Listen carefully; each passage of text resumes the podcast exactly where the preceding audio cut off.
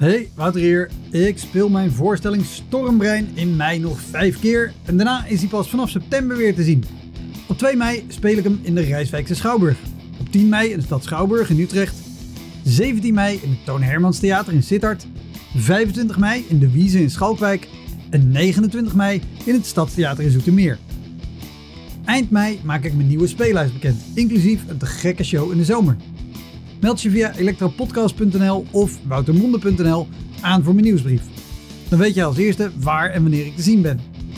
Sowieso is dat handig, want dan krijg je elke maand één mail met erin een overzicht van alle podcastgasten, de columns die ik die maand heb gedaan en alle shows die er in de maand erop gaan komen.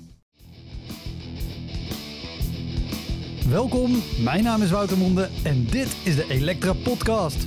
Een podcast waarin ik met collega's herinneringen ophaal aan shows die ze liever waren vergeten.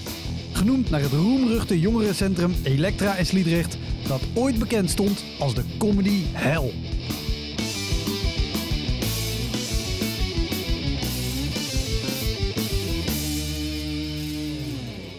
Dit is deel 1 van de aflevering met Bertolt Gunster, omdenker. Uh, ook zeggen sommige dingen doen we gewoon niet meer. Dus in tenten tre treden we niet op. Als het gaat regenen en niemand hoort het. We gewoon nee. Staattafels, nee. Gewoon geen staattafels. Oh, ik ben heel blij dat ik iemand tref met je staattafels. Die, die, die, mijn haat tegen staattafels Ik haat verschrikkelijk. Bertolt is de bedenker en oprichter van Omdenken. En Omdenken ken je ongetwijfeld van hun boeken, hun kalenders, hun quotes op social media of de enorme billboards langs de snelweg. Bertolt begon ooit als theatermaker en het is dus niet gek dat Omdenken ook al heel lang theatershows en presentaties geeft. We gaan de top 10 af van Bertolts raarste momenten. Dit is deel 1 waarin we aftellen van 10 tot en met nummer 6. Door een technische fout is de kwaliteit van nummer 10 en 9 iets minder dan normaal. Vind je dat storend? Begin dan bij nummer 8, dat is na een kleine 20 minuten. Voor de crewmembers is er ook nog een bonusaflevering bij de aflevering van Bertolt. Die verschijnt zodra deel 2 online is. Wil je ook crewmember worden en luisteren naar bonusmateriaal? Kijk dan op elektrapodcast.nl. Heel veel plezier. Dit is deel 1 van de Elektra Podcast met Bertolt Gunster.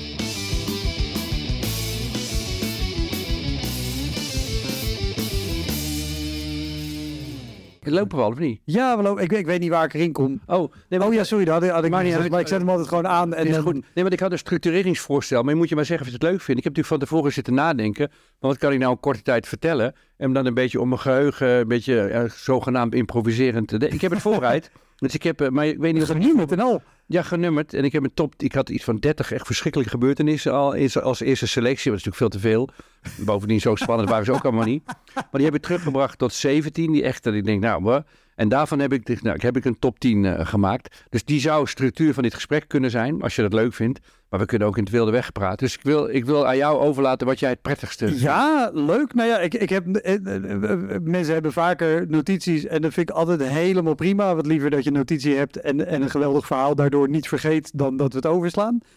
Um, dus ja, het moet natuurlijk ook geen monoloog worden dat ik gewoon dat ga voorlezen. Oh nee, maar... Voel je vrij om dan door doorheen en als er vanaf... Je, mij maakt het niet uit. Ik, ik, ga, ik, ga, je zeker onderbreken als ik denk, ho, ho, ho, ho, Bertolt, nu sla je dingen over. Hier zit pijn achter. Dit, dit, dit, heel veel. Ik heb ze allemaal pijn. Dit is gewoon één opzomming van pijn, dit. Dus ik, ik, ik ben er diep in gegaan. Ja, het ja, is, nou, nummer 10. Laten we beginnen. Ja, nou, bij, ik, ik, de rode draad in mijn carrière is, ik ben, ik ben dus van omdenken, maar ik ben ooit begonnen met een ja show, zo heb ik dat genoemd. En die ging dan over, zeg niet ja maar, maar zeg ja en dan een verhaaltje bij. En dat was mijn eerste product, een ja show. Wat natuurlijk ook de, de gouden regel uit improvisatie is, nooit ja maar, altijd ja. Zeg, ja, beweeg mee. En, het, en ook als levenshouding is ja zeggen tegen dat wat je niet kunt veranderen. Want dat is de essentie van omdenken, dat je ja zegt tegen de dingen die je niet kunt veranderen natuurlijk veel vruchtbaarder dan wanneer je voortdurend verzet tegen dingen die nou eenmaal zo zijn. Ja. En dat verzet staken, uh, zien wat er is, dat omarmen en kijken of je er wat van kunt maken, dat is in de kern omdenken, maar dat is in de kern ook impro. Dus die hebben heel veel overlap uh, met elkaar. nou, het eerste wat ik heb, ik heb een soort top 10, hè. We ja. kijken wel hoe ver we komen het begin van mijn carrière, het had dus een soort ja-maar-show, daar begon ik mee. Het eerste jaar heb ik die misschien een keer of acht gedaan. Dat begon mondjesmaat zo. En, en even voor het beeld, hoe, hoe zag een ja-maar-show eruit? Nou, ik had eigenlijk geen idee nog. Maar ik had er wel een, ik had er wel een achterwandje. Daar stond ja-maar op, een soort beurswandje. Ik had een acteur naast me met een tafeltje en een laptopje, muziekjes en een speaker. Ik had een geluidsinstallatie gekocht. En, eh, en, eh, ik, en eh, ik begon bij het einde, dus een, een, een decoortje. En ik had wat favoriete oefeningen achter elkaar gezet. En zo ben ik van start gegaan met een Jaarmaarshow die gaat over weerstand. En als ik er nu op terugkijk, was superleuk hoor, met scènetjes. En eh, we wisten het publiek prima te vermaken. Maar het was een vrij dun verhaal, zeg maar. Ja, je moet toch wat, toch? Ook hier zie ik weer heel veel parallellen met cabaret. Ja, je moet, er- je moet een ergens- vrij dun verhaal. Ja, Ja. en, eh, En was dit, was dit, was dit een, een theatershow of was dit een, een- gewoon een show voor, voor bedrijven en evenementen? Nou, wat ik doe zit overal tussenin. Dus, dus en stand-up, en een lezing, en een workshop, en een interactie met de zaal. Dus eigenlijk alles. Ik gebruik eigenlijk alle kunstvormen, tussen aanhalingstekens kunst. Maar nou, ook, ja, ook kunst, wel theater. Eh, we hebben eh, ook eh, Ruud Wijsman heeft me bijvoorbeeld geregisseerd. Ja. Karel de Roy. Dus ik, ik- we proberen echt wel het goed theatraal te maken, zeg maar. Maar eigenlijk alles wat maar geoorloofd is om het publiek te boeien, eh pas je toe. Dus ook spelletjes, quiz, maakt niet uit. Ja, ik ben niet gebonden aan vorm. Ja. En maar wel, het moet wel zo geboeid zijn en het moet leuk en spannend zijn. Dus humor is onvoorstelbaar belangrijk. Ja. Dus dat, nou, ik ben we hebben gekaderd wat het is. ja, die top 10 komen wij nooit in de trio. Dat gaat niet lukken. Dus, eh, dus voor, voor de luisteraar, voor de beeldvorming is... In het begin ging dus op stap met een achterwandje. De acteur had ik bij me, geluidsinstallatie. En dan gingen we op scholen, in- eh, eh, bij Van der Valk, onder systeemplafonnetjes... in aula's, overal waar, ons, waar mensen dan zo'n show wilden. Maar het waren dus altijd organisaties die de opdrachtgever Ja. waren. Dus wij gingen nooit voor individueel publiek. Gewoon bedrijven, instellingen, ministeries, scholen. Wat Ja, precies. dat was wie en die hadden dan iets en dan gingen wij een dingetje doen. Nou, dus eh, in, mijn, in mijn begintijd, toen ik ehm, eh, ook ontzettend hard moest vechten, dat is echt wel een rode draad in, in eh, ons werk, om te zorgen dat de omstandigheden in dat soort omgevingen vergelijkbaar zijn aan Mhm. een theater. Dus dat mensen niet heen en weer lopen, dat het geluid goed is. Dat is een heel gevecht. Daar kan ik uren over vertellen. Maar één ding wil ik je wel vertellen. Die staat dus op 10 bij mij. was een middelbare school ergens in Noord-Holland. En eh, ik deed om mijn stem. eh, en, er waren wat meer mensen gekomen dan ze hadden verwacht. 150 dus Geen, geen versterking. eh. Nee, gewoon alles op je stem Ja. doen. En dat is met 150 mensen eigenlijk gewoon niet te doen. Nee. Dus dat is heel hard werken. En ook omdat we geen podium hadden, geen verhoging. Dus iedereen gelijkvloers. Dus dat is theatraal een uitdaging, zeg maar. Maar goed, ik hard aan het werk. Ik had acteur bij me. Het programma liep. En ook al een, een, je zegt een school. Dit kan in het beste geval een dag zijn voor medewerkers. Ja, het was medewerker. Ah, ik, werk, ik, ben nooit voor leerlingen. Oké, gelukkig. oké. oké. Het laatste jaar wel een paar keer gedaan, maar dat niet, gewoon niet doen, joh. Gewoon doen dan niet voor. Nog heel verhaal. Ja, nou ja, de, de- precies daarom dat ik wilde weten, was dit voor leerlingen? Oh, dat, is helemaal, dat zou helemaal verschrikkelijk geweest zijn. die moeten naar school, die willen niet. Dat hebben trouwens de leerkrachten ook, dat ze eigenlijk niet moeten. Ze willen eigenlijk in zo'n sessie niet meedoen. Dus sommigen hebben zich deze echt de armen stijf om elkaar houden. Van ik ga niet lachen, ik ga niet lachen, ik ga niet laten, ik ga niet voelen dat ik erbij ben. Ik heb oneindig respect voor leraren, want het, het is een, een helse klus. Maar ik heb ook een teringhekel aan, aan een publiek wat bestaat uit leraren, of waar een hele groep leraren in zit. Ja, ik eh, sluit me volledig bij je aan. ik zie hier op nummer vijf ook een verhaal staan over primair onderwijs. En deze is dus een middelbare school. Maar ik zal het Ja, verhaaltje ja. afvertellen. Dus ik werk, ja, het is zweten en gedoe. En ik was toen twintig jaar jonger dan nu, minder autoriteit. Dus je moet het hebben van vaart en humor en sympathiek zijn. Dat zie je een beetje mogen. Nou, dat liep allemaal goed. Ging allemaal net, maar er twee bij. Twee van die docenten, een beetje zoals in uh, Waldorf en Stettler, weet je wel. Ja, die twee oude ja. ja. En die heb je op scholen gewoon heel vaak. Van die wat oudere mannen, die geven dan natuurkunde en die vinden zich super slim. En die hebben al 30 jaar iets uitgelegd. En elke keer moeten ze opnieuw dingen uitleggen. Dus zij denken, ja, wij leggen toch uit. Wie ben jij nou? Dus zo zaten ze er ook bij. Wie ben jij nou? Dus, eh, maar goed, je probeert hun een beetje zo in te palmen dat ze meedoen. Maar buiten was een drillbord. Oh, dat is heel fijn. Dus een van die mannen zegt, eh, kan het wat harder? Terwijl ik, ik, ik schreeuwde al de longen uit mijn lijf om überhaupt verstaan. Kan het wat harder, want er is zich een drillboor. Dus en ik meteen harder. En de volgende zin was, eh, zo hard hoeven we ook weer niet, van zijn buurman. Eh, ja, dat, dat is, dat is eh, hoe het een beetje begonnen is. Ja, en, en wat doe je dan, hè? Ja, wat doe je dan? Oh, ja, wat heb je gedaan? Ja, aankijken, contact houden, in de lach schieten en denken, ja, pak ik, ik pak jou terug. Ik pak jou gewoon terug. Dus eh, ja, ze moeten wel merken dat ze... Kijk, ze- als zij een goede grap hebben is prima. Die mogen Ja. er best doorheen roepen. En, en als die goed is, eh, dit was geinig. Eh, mensen vonden het ook wel leuk. Maar ik dacht wel van, ik ga door met mijn materiaal en met, met, met mijn verhaal. En ik pak jullie, ik hou jullie in de gaten. Dus af en toe ook contact maken en, en een grapje maken in hun richting. En dat kunnen mensen, als je ze dan heel erg hard vernedert, maar met een leuk gezicht erbij, en je kijkt ze vriendelijk aan, kunnen mensen dat ook heel erg goed hebben. Ja, ja. Ja, dus dat is geen enkel. Dat heb ik ook wel geleerd. Gewoon overleven. Laten zien eh, dat je niet omver te duwen bent. Nee, maar zeker zo'n show, dat is ook wel... Nou, en al op stem, maar ook gewoon autoriteit houden bij een hele groep mensen die zelf de hele dag niet anders gewend zijn dan de autoriteit in een Ja, en die toen ook een jaar of 10, 15 jaar ouder waren dan ik. Maar joh, in het begin, eh, dat heb ik ook opgeschreven bij een van de dingen die bij dit punt hoort. Maar ze trokken gewoon de, dus, de, de snoer uit de speakers. Ja, geluid te hard. Dan waren we aan het werk, dacht ik, er komt maar geluid van één kant hier zo. Nou, lag ging het snoer er gewoon uit. Of ze, Nee, ja. draaiden- ze draaiden de box om. Wat heb je nou gedaan? Ja, het is zo hard. Ik zei, dat zijn mijn spullen. Blijf er eens af met je, met je, met je takken. joh. Ja, dat dacht ik ook. Wat is dat nou? Maar zelfs, zelfs nu nog wel recent, want we hebben nu altijd techniek bij ons. We nemen zelf geluid mee. Ik- Niet voor niks, heb ik ook wat verhalen over. Anyhow, maar nu maken we het nog soms mee dat de technicus even wegkijkt. Dat mensen gewoon aan schuifjes zitten. Maar altijd scholen, hè. Dit gebeurt, dit gebeurt alleen maar op scholen. Ja, ja met stom verbaasd zie ik. eh, ja. 180 afleveringen opgenomen. Nou ja, ik weet, er komen nog altijd verhalen waarvan ik denk, oké, ik dacht dat ik alles gehoord had. Maar dat mensen... Gewoon aan de techniek, aan de schuiven zitten. Ja, gewoon terugdraaien. Zo. En niet, Ja. Maar toch, als je vindt dat, het, dat, je, dat je nog naar de technicus toe loopt en zegt, joh, het is in de zaal best hard, kan het misschien... Dat snap ik.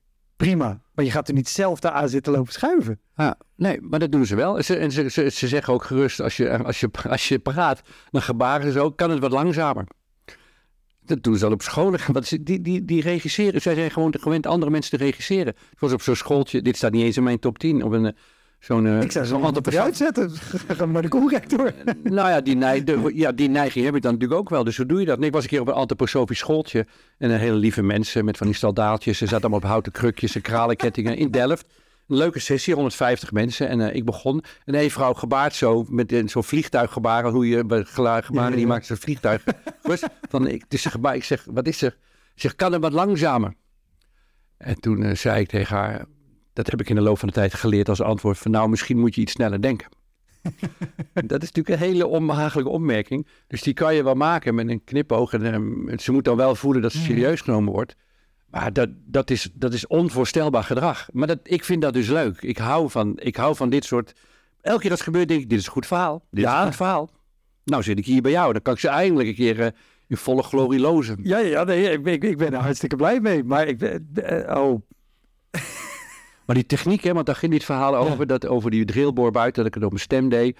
En eh, die te- de techniek is echt in de, in de eerste jaren een enorme struikelblok geweest. En, eh en Berlijn een heel belangrijk keerpunt was, dit hoort nog bij, deze, bij dit nummer 10, was op een school in eh, Rijswijk, hadden ze allemaal scholen in de regio, primair onderwijs, allemaal verzameld. En dan heb je het over echt 1200 leerkrachten. Dus een hele Ja. grote volle bak. die, die, de, de, de, basisscholen. ja, primair onderwijs, Ja, ja.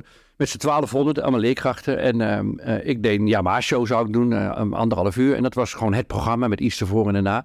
Eh, maar voor 1200 mensen moet je ook goed geluid hebben. Maar Ja. toen, dat liet hij dan mijn opdrachtgever altijd regelen. Dus Van der Valk had dan speakertjes in het plafond. En ze, of ze huurden wat in. En nou, dan gokte ik altijd maar dat het goed kwam. Maar die verantwoordelijkheid lag dan bij mijn opdrachtgever. Nou, daar is dat totaal uit de hand gelopen. Want ze hadden een offerte gedaan voor deze sessie met 1200 mensen bij een officieel AV-bedrijf. En die was iets van, laten we zeggen, eh 12.000 euro of zo. Alles erop en eraan. Eh, maar er was iemand van hun, die Ja, kenden ze, die, draaide systeem disco's. weer waarbij je een volledige band helemaal... eh, Ja, maar dan heb je gewoon echt goed geluid. Ja. En zo, zoiets moet je gewoon durven investeren, dit soort bedrijven. Het kan misschien wel iets goedkoper, maar als er helemaal niks is en je moet goed geluid in een lege hal maken, nou, dat kost gewoon geld. Gewoon wat, ja. En, ehm, en geluid is onvoorstelbaar. Als je niet te horen bent, ben je gewoon weg. Klaar. Dus geluid is zo belangrijk. Nog belangrijker dan beeld.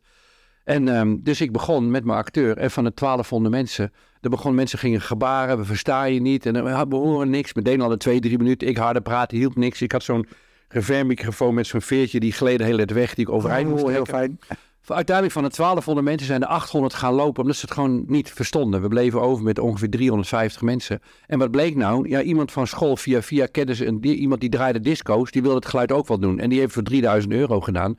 En het geluid was dus ruk. Het was gewoon echt waardeloos. En die keer heb ik besloten, gewoon dit nooit meer. Vanaf nu neem ik altijd mijn eigen techniek mee. Die komen van tevoren, die bouwen op, die zetten de stoelen neer. Die zorgen dat het niet heen en weer gelopen kan worden. Ehm, die regelen alles van tevoren. En dan kom ik aan en dan is het geregeld. Ja, Maar dat heeft, dat heeft een jaar of vijf, zes geduurd voordat ik op dat punt was. ja. Nou ja, zeker op, op dat soort locaties moet het inderdaad wel. Kijk, in theaters Theater is perfect. kan ook, er kan wat misgaan, maar daar is alles aanwezig. Maar ik ben bijvoorbeeld al verbaasd. Want ik neem aan, als er, als er voor jou uit techniek wordt opgebouwd, daar wordt ook licht bij opgebouwd.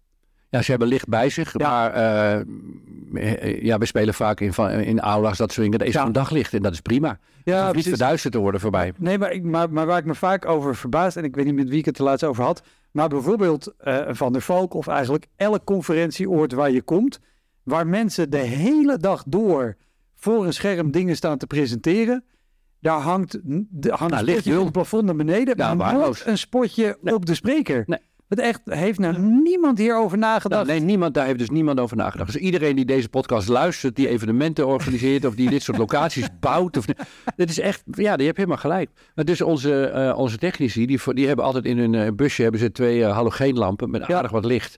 En dan af en toe wordt het bijgezet, hebben we net wat meer licht. En dan kan je het goed zien. Ja, dus in geval van nood zetten we zelf iets bij. Maar die stond dus op 9, de drillboor. Zal ik doorgaan? Op Ja. de, de, de, de drillboor was 10. Oh, sorry, dat was 10. Ja, neem het maar- nee, ja, nee, je bent scherp. heel goed. de nummers ook. Ja, ja. eh, Op 10, de drillboor. Ding, ding, bel op 9. 9 gaat ook nog over mijn begintijd. Want in het begin dan bouwde ik ook zelf helemaal op. En eh, daar word je ook heel erg nederig van. Dus de, eh, de zaal klaarzetten, stoelen klaarzetten. En dan had ik wel een soort lijst, een technische lijst met wat er moest gebeuren. Moest ik ook voor tekenen, een contract. Langzaamaan ging het allemaal wel professionaliseren. Maar de klant aan de andere kant, die begreep dat vaak gewoon niet zo goed. Wat er dan de bedoeling was, of die formulieren raakten. Dat is natuurlijk niet, niet hun werk. Dus zo'n school huurt je dan in en die denken, nou, dat komt wel goed. Eh, in het lokaal en ga je gang. Dus dan had ik eh tekeningen van de zaalopstelling, tafels eruit, stoelen zo neerzetten. En bij een school denken ze ook nog, ja, hallo, eh, wij doen dit elke dag gewoon in een lokaal met 30 stoelen. Is meneer wel niet dat hij opeens zoveel eh, moet eisen? Ja, Exact maar, dat. goed, maar dan Ja. stuur je dingen op. Meestal ging het dan prima goed en dan belde ik. En dan, ik was altijd ruim van tevoren. Maar deze was bij een ROC in eh, Utrecht. En ik zou om eh, 9 uur beginnen. Om 8 uur zou ik er zijn. En dan eh, zou ik zelf opbouwen. Mijn acteur zou dan vrij snel komen. Zouden we even later met z'n tweeën zijn. En dan 9 uur beginnen. Dus alles geregeld van tevoren. En dan, dan ben ik er daar en daar, ben die en die deur. Daar allemaal gedoe. Dus ik kom na 8 uur, gewoon niemand. Niemand. Druilerig weer, in de regen, koud. Nou, kan gebeuren, maakt niet uit. Kwart over acht komt de conciërge aangeschokt. Ik zeg, ik, ik, er zou iemand om achter zijn. Nou, ik weet er niet van. Ik zeg, ik kom hier een eh, show geven zo. Oh, nee, nee, ik weet nergens van. Ik zeg, eh, nou, er komen zo 150 docenten. Ja, nee, ik weet nergens van. Eh, ik zeg, het is, in, het is in de aula, heb ik begrepen. Nou ja, dat is dan daar. Oké, Dus, dat nog wel, ja. Dus ik, eh, ik nog steeds alleen met die conciërge in dat gebouw. Maar inmiddels was het half negen. Nog steeds was er verder niemand. En, ehm, eh, en er staan allemaal tafels. Allemaal tafels. En ik heb, niet, ik heb het over iets van 40 tafels. Met allemaal. Ja, die, ik ga die mensen niet aan tafels laten zitten. Want dan zitten ze 40 meter van me weg. Gaan ze met elkaar lullen. Die tafels moeten er gewoon uit. Die tafels moeten weg. Dus ik vraag aan die conciërge. Vraag ik, goh. Die, eh, ja, er was ook getekend. Er kon tafels zouden uitgaan. Weet je, leuk weer dicht dan zou jij of iemand anders me kunnen helpen met die tafels? eh, ja, dat ga ik niet doen. Ja, jij zucht nu. Dat was precies. Oh, ja. Jouw reactie was ook Ja. mijn reactie. Dat ga ik niet doen. En nu, ik ben nu 20 jaar verder, zou ik denken, nou dan wacht ik even. Als die doorgaat, dan gaat het niet door. Dan ga ik gewoon weer naar huis. Doei. Zij hebben mijn werk niet goed gedaan. Maar Ja. toen, ik was eager en ik voelde me verantwoordelijk. Als, ik wilde het oplossen. En, ehm, dus ik ging zelf met die tafels eh, sjouwen. Maar wat ik dan doe, en daarom vertel ik dit, want dat vind ik dan ook wel leuk. Ik, dan ga ik keihard roepen. Hè. Oh, ik ben conciërge. Ik heb geen zin om mensen te helpen. Ik zal eens een keer aardig zijn voor iemand. Ik zal eens helpen met een tafel gaan lopen voor jou. Nee joh, ik blijf hier lekker zitten, ga koffie drinken. Hè? Terwijl die meneer die komt mijn show zo lang doen, die laat ik lekker... Zo dat. ja, en dan vind ik mezelf heel zielig en heel treurig dat ik zo doe. En, eh, en tegelijkertijd vind ik dat ik zo... Ik, die agressie moet gewoon ergens heen. En die het gaat dan daarheen. Kan- je je voorstellen? Eh, Is, is het niet, eh, ben ik nou een gênant iemand eigenlijk als ik dit vertel? Ik durf geen ja te zeggen, want dan zeg ik het ook over mezelf. Nee, ik- en, en, en ik wil gewoon, dat ik wil, ik wilde en ik wil, het moet gewoon een goed programma worden. En als Ja. die tafel, het kan gewoon niet met tafel, dat kan gewoon niet, klaar. Dus ze moeten er gewoon uit. Dus dan zweten, zweten en werken en gedoe. En dan, eh, ik, dan kleed ik me altijd om. Hè. Eerst was ik dan een soort technicus die opbouwde voor mezelf. Maar ik moest, dan had ik netjes eh, keurig kleren, had ik dan uh, kleren me omkleden. En opeens ging, dat was ook altijd zo frappant. Dat als ik aankwam, dan behandelden mensen me als, als vuil, als een schoonmaakster of een technicus. En, eh, en dan had ik me omgekleed en ah, meneer de spreker is er. Dat vond ik zo zielig om te zien. Dat mensen dus afhankelijk van de rol die ze denken dat je hebt, je wel of niet met respect behandelen. Ik was nog steeds Ja. dezelfde hoor. Dus ik heb daardoor heel erg geleerd om te waarderen, het werk te waarderen wat onze technici doen. Want zij worden elke keer op die manier Absoluut. Ja, ja. behandeld. En dat is gewoon echt niet oké. Nee. Nou ja, en, en in het eh, verlengde daarvan, eh, en het is iets wat, wat wel meer mensen gebruiken, maar ook dat je de hele goede manier om mensen te beoordelen, zeker als dat leidinggevenden zijn binnen een werkorganisatie. Als je kijkt naar hoe iemand, weet je, je hebt een afspraak met iemand in een restaurant hoe iemand van, van hoog niveau omgaat met iemand Ja. uit de bediening. Ja, daar zie je het aan. Als, als Ja. die daar al gewoon echt onaardig tegen zijn, omdat het niveau de verschil is, dan weet je al, oké, dit is gewoon... Ja. Eigenlijk moet je gewoon de spullen pakken, wegwezen. Ja, het, is, het zegt heel erg veel. En ook in theater zie je dat eh, eh, onze technici proberen altijd met de technici van theater een goede band op te bouwen bij het opbouwen. En- Maar wij stellen ons ook altijd voor, en ook na afloop, iets- met z'n allen ga je niet. Het is niet dat die technici hebben een neiging bij elkaar te kruipen. En de artiesten gaan dan bij de artiesten zitten, of de schouwburgdirecteur. En, de- de gaan dan de, de elite spelen en het werkvolk. En wij proberen dat bewust eh, te doorbreken. We hebben het samen gedaan van tevoren en samen na afloop Ja. met elkaar. Dus eh, samen uit, samen thuis. Technici horen er gewoon helemaal bij. We doen het samen. Dat, ja, absoluut. dat is dus da- dankzij de ROC in Utrecht waar ik zelf met tafels en stoelen moest eh, slepen. Ja. Zal ik verder gaan? Nummer 8. Nummer 8. Nummer 8, we waren En bij het ging over slecht horen. Ja, er was een zaaltje. Ik denk dat er een stuk of 50 mensen waren. Dus wij opbouwen van tevoren. En ik had me dus voorgenomen langzaam, langzaam praten. En met langzaam praten, ik ging echt voor mijn gevoel onvoorstelbaar. En ook goed articuleren. Dat iedereen mijn lippen kan zien. Ieder, steeds rondom kijken. Er was een ringleiding. En dan moet je je voorstellen, ringleiding. Iemand stond te tolken met gebaren. Ja. Iemand typte mee. Echt alle Ja, wat hulpmiddelen. ringleiding is dat, dat mensen met een gehoorapparaat daarop af kunnen stemmen. Ja, en dan, wat je ja. in theaters ook wel Ja. hebt. En die doen dan de oortjes in en dan krijg je perfect geluid Ja. binnen, meteen in hun oor. Dus eigenlijk alles wat er aan auditieve hulp in, eh, überhaupt was uitgevonden, was allemaal aanwezig. En ik ging heel erg rustig van start. Maar na iets van drie minuten zei al iemand, kan het wat langzamer? Meteen al, meteen al. Terwijl ik was het langzaam. Dus mijn acteur schoot in de lach. Die zei, eh, heel langzaam zei hij... nou zo langzaam als hij nu praat... heb ik hem nog nooit horen praten. Dus bij een acteur praat natuurlijk ook langzaam mee. Ja. Dus oké, het moest dus nog langzamer. Dus ik nog Ik dacht, ja, maar ik heb een programma van een uur en een kwartier. dat, krijg dat, gaat- dat lukt niet. Ik praat normaal, zoals je merkt, vrij snel. Dus ik denk misschien, dat ik kan misschien maar een derde van het materiaal dan doen als het zo langzaam... Maar goed, dat, dus ik moest meteen allemaal herorganiseren. Ja. Dat en dat weg, dat en dat erin. Dus heel Maar na tien minuten ging een man die gebaarde en die was, hij was woedend, woedend. Het, is, het geluid is zo slecht, het is veel te hard. Het komt keihard bij mijn oren binnen. Ik zag, oh...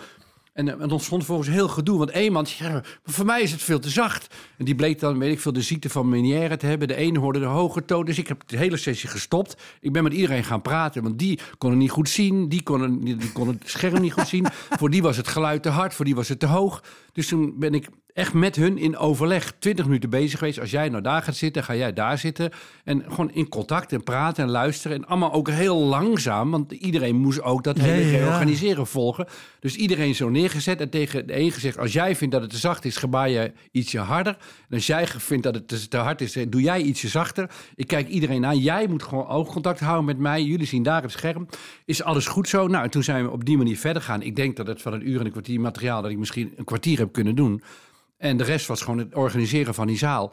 En eh, na afloop vonden mensen het geweldig. Ze vonden het een geweldige sessie. Want hoe dat ging en hoe ik ze met respect behandeld had. En dat iedereen het kon horen, dat vonden ze zo fijn. En eh, ja, dat was voor mij dus een totale eye-open om te merken dat wat ik wilde vertellen, dat dat helemaal wegviel. Maar dat hoe ik met hun bedacht, Ja, ja, dat dat uiteindelijk gewoon, dat werd zeg maar de show. eh, ja. En ik heb daar heel erg door geleerd dat als mensen het niet goed kunnen horen, en daar heb je bij theater natuurlijk veel minder last van. Meestal is het geluid er gewoon echt heel erg goed.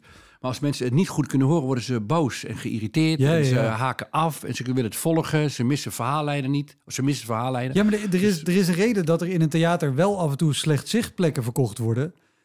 Maar je ziet nooit op een website slecht geluidplekken. Precies, Want dat, precies. dat is zo irritant. Ja. Ja. Dat is echt niet. Waar ik wel benieuwd naar ben. Kijk, jij, jij bent natuurlijk het hele eh, ja maar en omdenken natuurlijk met een reden gaan doen. Maar heb, heb jij van jezelf altijd ingehad dat jij in zo'n situatie je geduld kan bewaren? Want de reden dat ik het vraag is, dit klinkt wel als... Dus je praat al veel langzamer dan je gewend bent.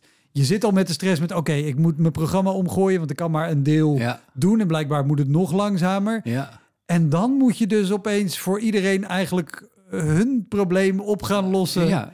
Terwijl je denkt, ja, maar jullie weten toch hoe je de ding af moet stemmen op je ringleiding. Of als Ja. je echt heel slecht hoort, dat je dan misschien verder vooraan gaat zitten. Of dat je misschien niet komt. En Dat kan, ook- je kan ook niet komen als het allemaal niet te doen is. dat kan hè? ook. En daarna moet je nog verder gaan met je show, die toch ook volgens mij drijft op, op gewoon een positieve noot en, en, en leuke dingen. Ik zou op een gegeven moment denken, ja, jongens, ja, oké, voor jou is het te hard, voor jou is het zacht. Ik doe het op het niveau dat het voor iedereen oké is. Zoek zelf maar even uit hoe je dit op gaat lossen. Mm, Nee, nee. Ik, eh, ik, eh, eh, er zijn momenten dat ik... Er, komt straks ook nog voorbij, op nummer vijf...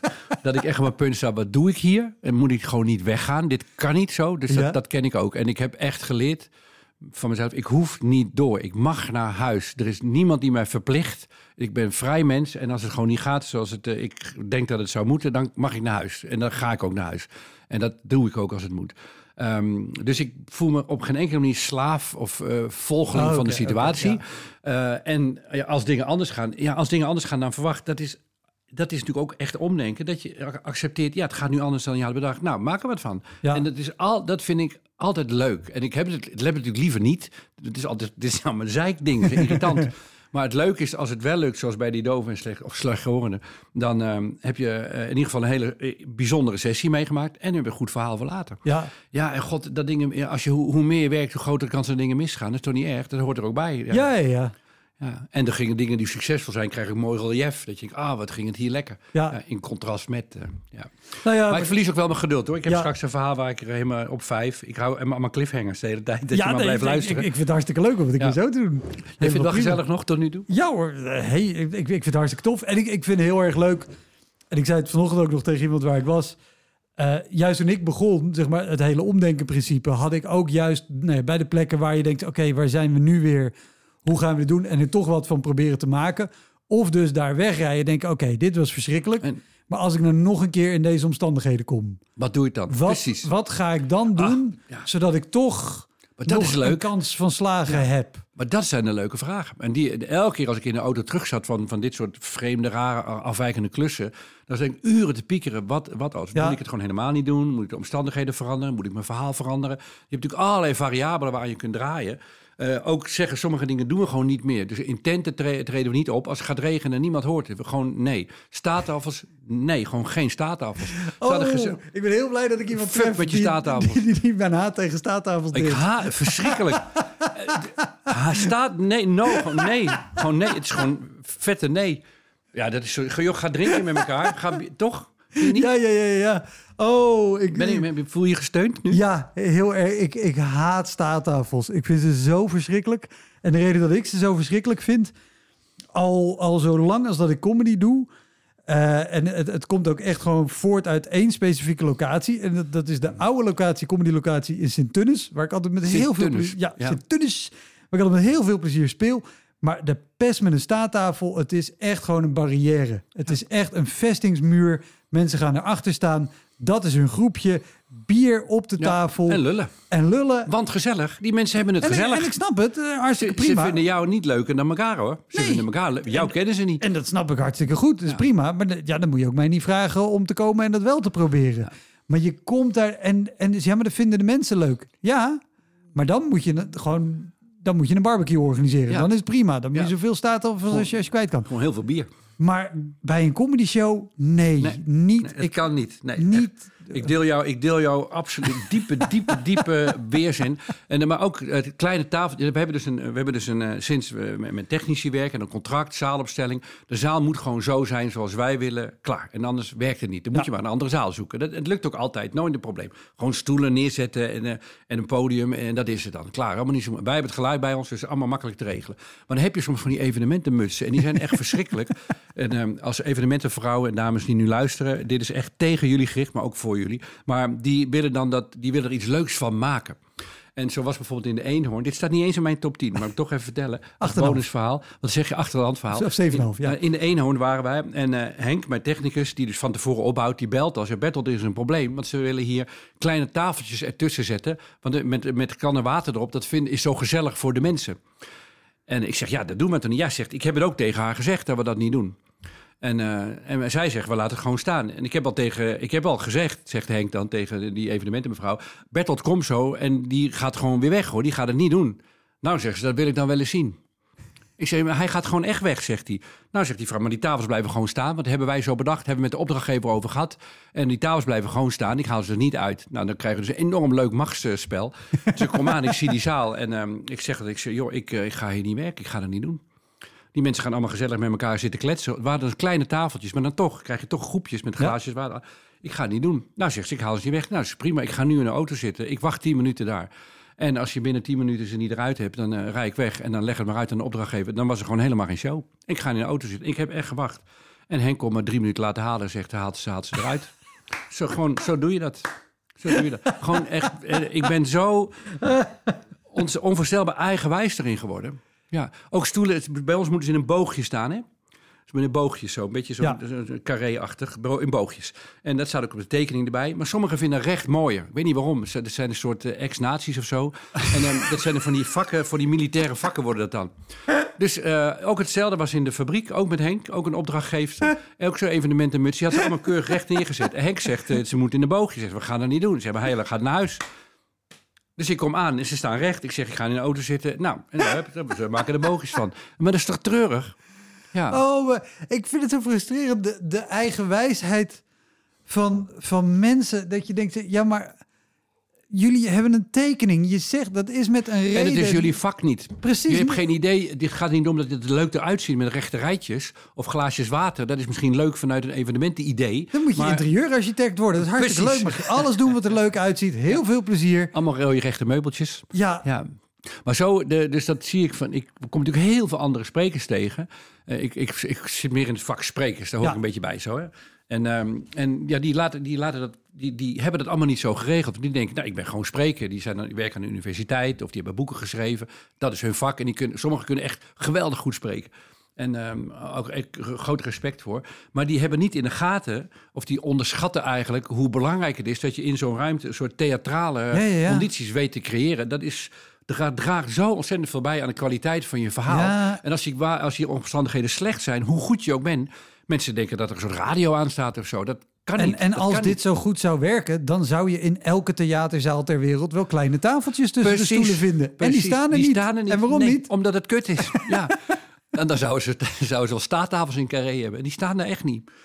En ze zijn ook zo lelijk afgerokt, die staattafels. Met zo'n zwart of wit doek eromheen. Ja. Oh, verschrikkelijk. Ja, want dan ziet niemand dat er zo'n scharnier onder zit. Dat is dan verdwenen. Precies, ja. Oh. Dus... Hoi, Wouter hier. Wist je dat er al meer dan 160 afleveringen van Elektra online staan? Dus het kan heel goed dat je net die aflevering hebt gemist met een comedian of cabaretier die jij echt helemaal te gek vindt. Op elektrapodcast.nl kan je makkelijk zoeken op de naam van de gast. En daar kan je ook heel makkelijk doneren of crewmember worden om mij te steunen bij het maken van deze podcast. Als je in je podcast of streaming app even klikt op abonneren of volgen, dat is gratis, krijg je elke week een melding als er een nieuwe aflevering klaar staat. Oké, snel weer terug. Dan op 7, zou met 7 doorgaan? 7. Het gaat over een uh, Cola Light. we, zijn, we zijn nu in theater. Vanaf 2011 zijn we trouwens, een van, we, we, we, werken met 25 mensen bij Omdenken. En ongeveer ja. 10 daarvan zijn trainer-acteur. En die hebben allemaal een theaterachtergrond. Dus wat wij doen is, is leun zwaar op het theater. Is eigenlijk theater, maar dan in een vorm van een workshop, les, training, als dat. Hè. Ja. En uh, een van onze acteurs, uh, Tim Winkel, die medeoprichter van uh, de Warme Winkel. Uh, het is naar zijn achternaam vernoemd, de theatergroep De Warme ja. Winkel. In ieder geval, ja. onze mensen die voor ons werken, hebben ook achtergronden, verbindingen ja. met theater. En, dat, en die, uh, ze doen ook projecten vaak en van alles. En dat willen we graag. Um, en hij zei op een gegeven moment, zouden wij niet gewoon met onze workshop het theater in kunnen? Dus wat we toen gedaan hebben in het Spoorwegmuseum, een theatertje in Utrecht gehuurd een uh, workshop gegeven. Mensen konden gewoon een kaartje kopen. Maar ook twee impresariaten gevraagd. Uh, een soort visserproducties en Senf. Nou, kom kijken. Zou die niet iets zijn voor het uh, theater? Die kwamen allebei kijken. En we hadden het geluk. Ze wilden allebei ons graag gaan programmeren. Ja. En toen konden wij kiezen welke het meeste bij ons paste. Dat vonden wij George Visser producties. En zo zijn we van start gegaan. in 2011 voor het eerst in het theater. En dan de kleine zalen. Het seizoen erop iets grotere zalen. En eigenlijk na het derde seizoen hebben we eigenlijk alleen maar in grote en middelgrote zalen gestaan. En, en we treden zo'n 40 keer per jaar op. Dat vind ik een mooi uh, aantal. Dan is het leuk. Anders in de auto en gedoe en uh, dat ritme en s'nachts laten. Fucking irritant. En windschoten is echt wel heel ver. En, uh, windschoten is windschoten echt, echt, wel, echt, echt wel ver. ver. Je denkt dat je er bent, maar je bent er nog niet. Hoor. Je moet dan nog naar windschoten. Maar heel leuk. Het voordeel als je in windschoten speelt en je speelt de week daarop in Hogeveen, dan voelt Hogeveen opeens heel dichtbij ja, vanuit Hogeveen is heel haal. kan je zo met je hand bij. Ja. En Meppel, dat is dan nog iets dichterbij. En ik trouwens over windschoten. Mijn nummer 1 is windschoten. Gaat over windschoten. Dus die heb ik nu als cliffhanger ook geïnstalleerd. Maar goed, vanaf 2011 ja. zijn we dus in het theater gaan staan. Maar eerst bescheiden beginnen en publiek werven. En, uh, en het leuke was, daar komen mensen echt voor jou. En dat ja. was voor ons natuurlijk een hele toffe uh, uh, toevoeging aan wat we deden. Dat je bij een bedrijf, mensen moeten dan, die zitten met de armen over elkaar en hebben lage verwachtingen Hopelijk maak je het leuk. Maar bij theater, mensen hebben hoge verwachtingen. Ze hebben een kaartje gekocht. En dat is ook leuk. En daar moet je dan ook overheen. Ja. Nou, zo. En ehm, dus ook alle theaters. eh, ik heb ze allemaal in Nederland wel zo'n beetje gezien. De afgelopen eh, eh, nou, bijna twaalf jaar inmiddels. Maar ehm, ja, de ontvangst is heel wisselend. En eh dan kun je... Dat zeg je heel ik zeg het heel. eh, en eh, ik, ik, ik wil niet allemaal mensen beledigen. Maar eentje wil ik toch. kan niet inhouden dat te noemen. Het gaat over de meervaart. Oh, de meerpaal. De meer- Meerpaal. Meerpaal, hè? Ja, meerpaal ja, in, Meervaart is in Amsterdam. Ja, Meerpaal in meer, precies. En de meerpaal in uh, Dronten. Grote zaal uitverkocht. Dan heb je aardig wat omzet als theater. Gewoon helemaal ramvol, hè? uitverkocht. En we hadden toen, eh, die deden de theatershow Lastige Kinderen. Heb jij even geluk met acteur Dion met z'n tweeën over kinderen, over die onderwijs. Daar ging dat programma over. Maar er zat een pauze in. In de pauze kom ik in de artiestenfoyer. Maar ik was de enige die er was. Want Dion, die met me speelde, zat gewoon in zijn kleedkamer. En de techniek. Dus ik was gewoon in mijn eentje. In de artiestenfoyer. En er was één vrijwilligster die werkte daar. En die was daar dus voor mij, voor mijn ene drankje. Dus ik Ja. vroeg, heb je een cola light? Ja, zegt ze, die heb ik wel. Dat is 1 euro. Oh, echt. Ik zeg, eh, oké, eh, kan ik pinnen? Want ik had mijn telefoon eh, bij me. En eh, nee, ja, het moet alleen maar contant. Ik zeg, dus moet ik terug naar mijn kleedkamer om te kijken of ik daar een muntje heb voor... ja, ja, zeg, dat zijn de regels. Ik, zeg, ik zucht, ik loop terug, ik loop terug en ik heb geen cash bij me. Dus ik kom terug, ik zeg, ik heb geen euro, doe maar glas water. Dan. En zij zuchtte en ze zei, ik vind het zo erg dat ik aan jou een flesje cola moet verkopen en dat je niet kan pinnen en dat je dat niet kan drinken. Ik heb per avond heb ik twee consumpties, krijg ik. Eén van die twee krijg jij van mij. Oh, wat goed. En zei, dus nou heb jij nog maar één drankje de rest van deze avond, zeg ik.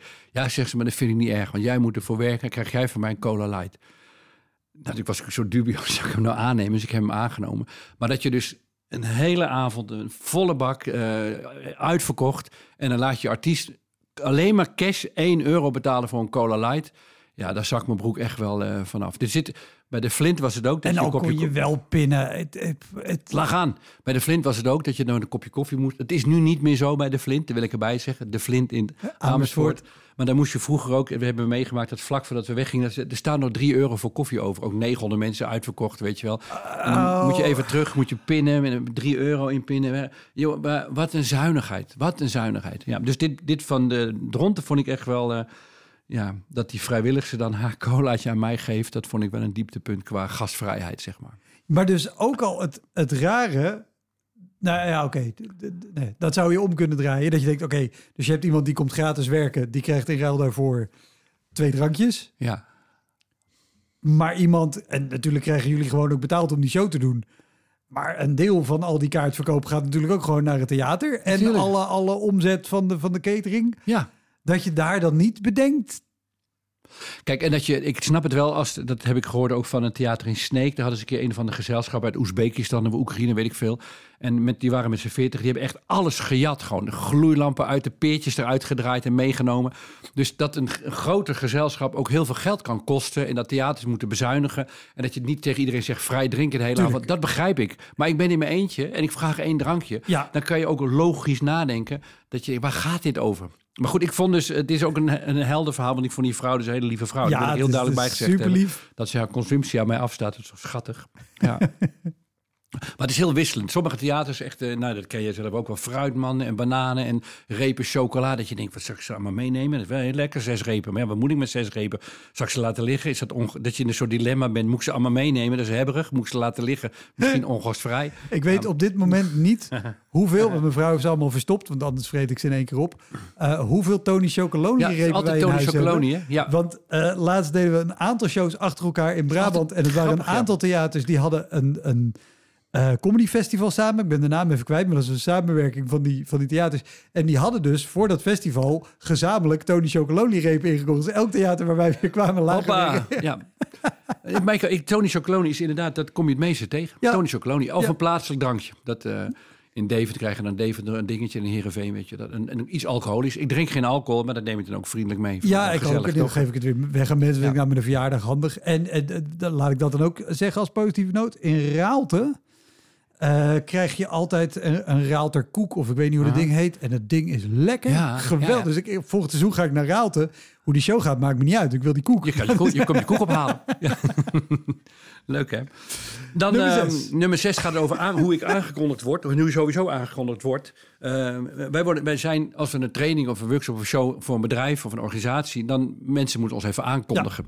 En dat is heel wisselend. En daar zakt soms echt je broek vanaf. Daar gaat zes over. En soms gaat het ook heel erg goed. Een, maar, trouwens, ik heb ook in Duitsland eh, een tijdje eh, ja, Abershows uh, gedaan. Man, de. Duits leren echt. En het was een hel, was een verschrikking. Maar goed, Duitsland kunnen ze het heel erg goed. Mensen aankondigen. We hebben iemand in Nederland, die heeft boeken geschreven. Nou, met dit boek en dat boek. En dan zoeken ze op iets op op internet. Ik ga van niet in de valkuil trappen over zeggen waarom Duitsers heel goed zijn met toespraken en spreken voor publiek. Nee, doe maar niet. Maar daar zijn ze echt heel goed in. Dus ja, blijkt uit de geschiedenis. en, ehm, en hier ook, in Duitsland. Maar, in, eh, maar soms in Nederland ook. Dan doen ze Ja. dat echt supergoed. En eh één keer ben je meegemaakt, voor, moest voor het leger. Dit is dan een plusverhaal. De top van het leger, landmacht. En er was een sessie in eh Heerenveen. Ehm, en één uur zou het beginnen. En wij waren om twaalf uur. Dingen stonden klaar, zaalopstelling. Maar er was gewoon helemaal niemand nog van de opdrachtgever. Nou, dat kan. Maar mensen van, was gewoon van de Valk ook, weet ik niet precies. Geval conferentieoord, zaaltje. Eh, van de zaal wisten ze wel, ja, er komen zo mensen van het leger, die hebben hier eh, landmachtige, ja, die komen zo. eh, ja, wij weten ervan. Dus we dachten, ja, het zal wel kloppen dan. Kwart over twaalf niemand, half één niemand, kwart voor, kwart voor één niemand. En ik word toch een beetje zenuwachtig, gaat Ja. het wel door. Tien voor één zie ik uit het raam zie ik een bus voorbij komen van het, van het leger, zo'n bus met allemaal soldaten erin. Een beetje zoals Asterix en Obelix de Romeinen, hoe die nagedaan hebben. Zo'n zo'n zo'n peloton zo. Die kwamen aanrijden. Tien voor draaiden ze de parkeerplek om. Ze stapten allemaal uit. Ze liepen in een soort, ja, soortzelfde soort ritme. Liepen ze de zalen in. Eén eh, iemand liep voorop. Dat was eh, de grote baas van de club. En zei, nou, hij stelde zich netjes voor aan mij. Hij zei, wat zullen we doen? Jas- Jasje uit, jasje aan. Ik snapte die vraag niet zo goed. Ik wat bedoel je met jasje uit, jasje aan? Nou, jasje uit is informeel. Dan zijn we informeel. Jasje aan zijn we formeel in onze rol. Had ik eigenlijk moeten zeggen, doe maar de helft uit dat er paniek ontstond. dus ik zei, nou, doe maar jasje uit, dat is prima. Dus eh, ze gingen allemaal zitten. En toen was er dus één... Term. Ja, jasje uit, weet ik. Ja. Ze gingen allemaal één voor één, zeg maar, zitten. Om één uur ging hij voor de zaal staan. Gewoon om één uur, de tijd dat we zouden beginnen. Ja. Hij zei, fijn dat jullie er allemaal zijn. Eh, hier zijn mensen van Omdenken, Bertolt Gunsten. Hij noemde de naam van mijn acteur. Goed de naam noemen. Ze, dit is wat ze komen doen. Dit is eh, de essentie van hun verhaal. Wij zitten in dit en dit soort processen. Wij moeten dat en dat soort dingen leren. En we hopen door deze show dat we dat en dit soort dingen daardoor gaan leren. Perfect, zo hoor je dat gewoon te doen. te gek. En dan hier groot applaus voor, we hebben dat namen noemen.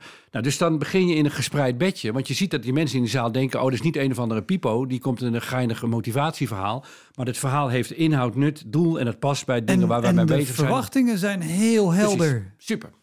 Zo hoor je dat te doen. Dus dit is, een, dit is Ja. geen verhaal van su- succes. Maar dit heb ik even nodig, dit verhaal, om daarna een volgend verhaal... Zo kan het zo, ook. Zo, hoe het ook kan. Hoe het ook kan. En dat was in het Spoorwegmuseum opnieuw in Utrecht. Maar dan niet in het zaaltje. Maar gewoon in die hal. Allemaal treinen aan de kant. Waar het een beetje leeg werd. Groot perron. Hadden ze allemaal stoelen neergezet. Dit was opnieuw trouwens primair onderwijs. Maar dan Ut- regio Utrecht. Ook iets van 900 docenten. Die zaten allemaal op klapstoeltjes. Het was een beetje koud met de jas aan. En er was een, een spreker voor mij. En daarna ging de directrice wat zeggen. En het duurde allemaal te lang. En het schoot allemaal niet zo op. En ik had zoiets van, oh god, kom op mensen. Hou het tempo in het programma.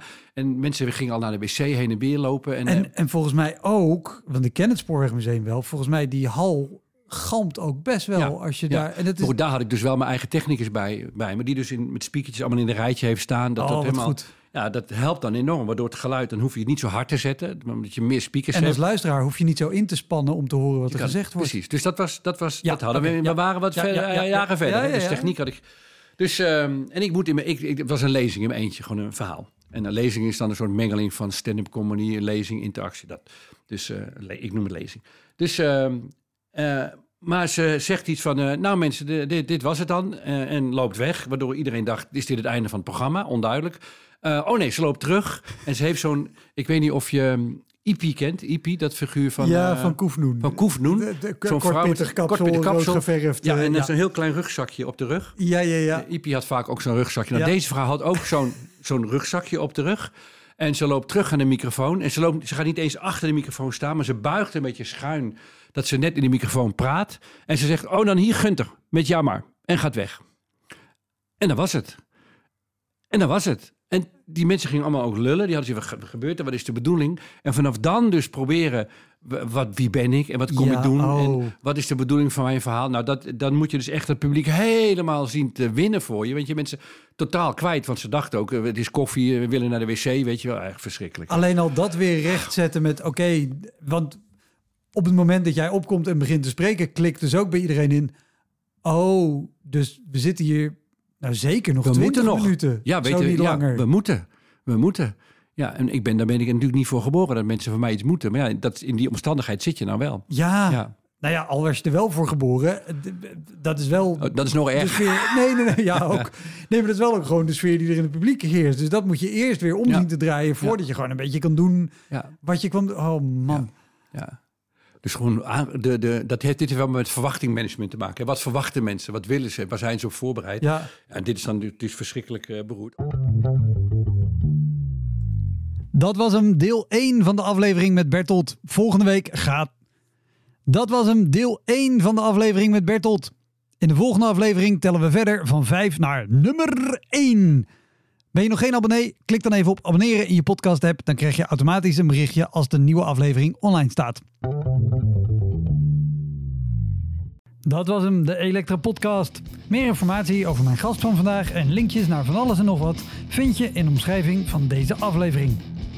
Er staan ongelooflijk veel afleveringen online van Elektra. En op elektrapodcast.nl kan je makkelijk zoeken op de naam van jouw favoriete comedians en cabaretiers. Je kan daar ook eenmalig doneren of crewmember worden. Als crewmember betaal je maandelijks een klein bedrag, maar dan krijg je ook nog eens bonusmateriaal. Je luistert voortaan zonder onderbrekingen en je krijgt consumptiebonnen die je kan inleveren bij een show van mij. Ik vind het sowieso te gek als je een keer komt kijken bij mij. Dus ga naar woutermonde.nl, daar zie je precies waar en wanneer ik optreed. Of meld je aan voor de nieuwsbrief, dan hou ik je op die manier op de hoogte. En dan nog iets, elke vrijdagmorgen doe ik een column op radiostation Kink. Je kan die column terugluisteren als podcast. Hij heet Kink op de Week en je vindt hem in de app waar je ook deze podcast luistert. Oké, tot de volgende Elektra. Hoi!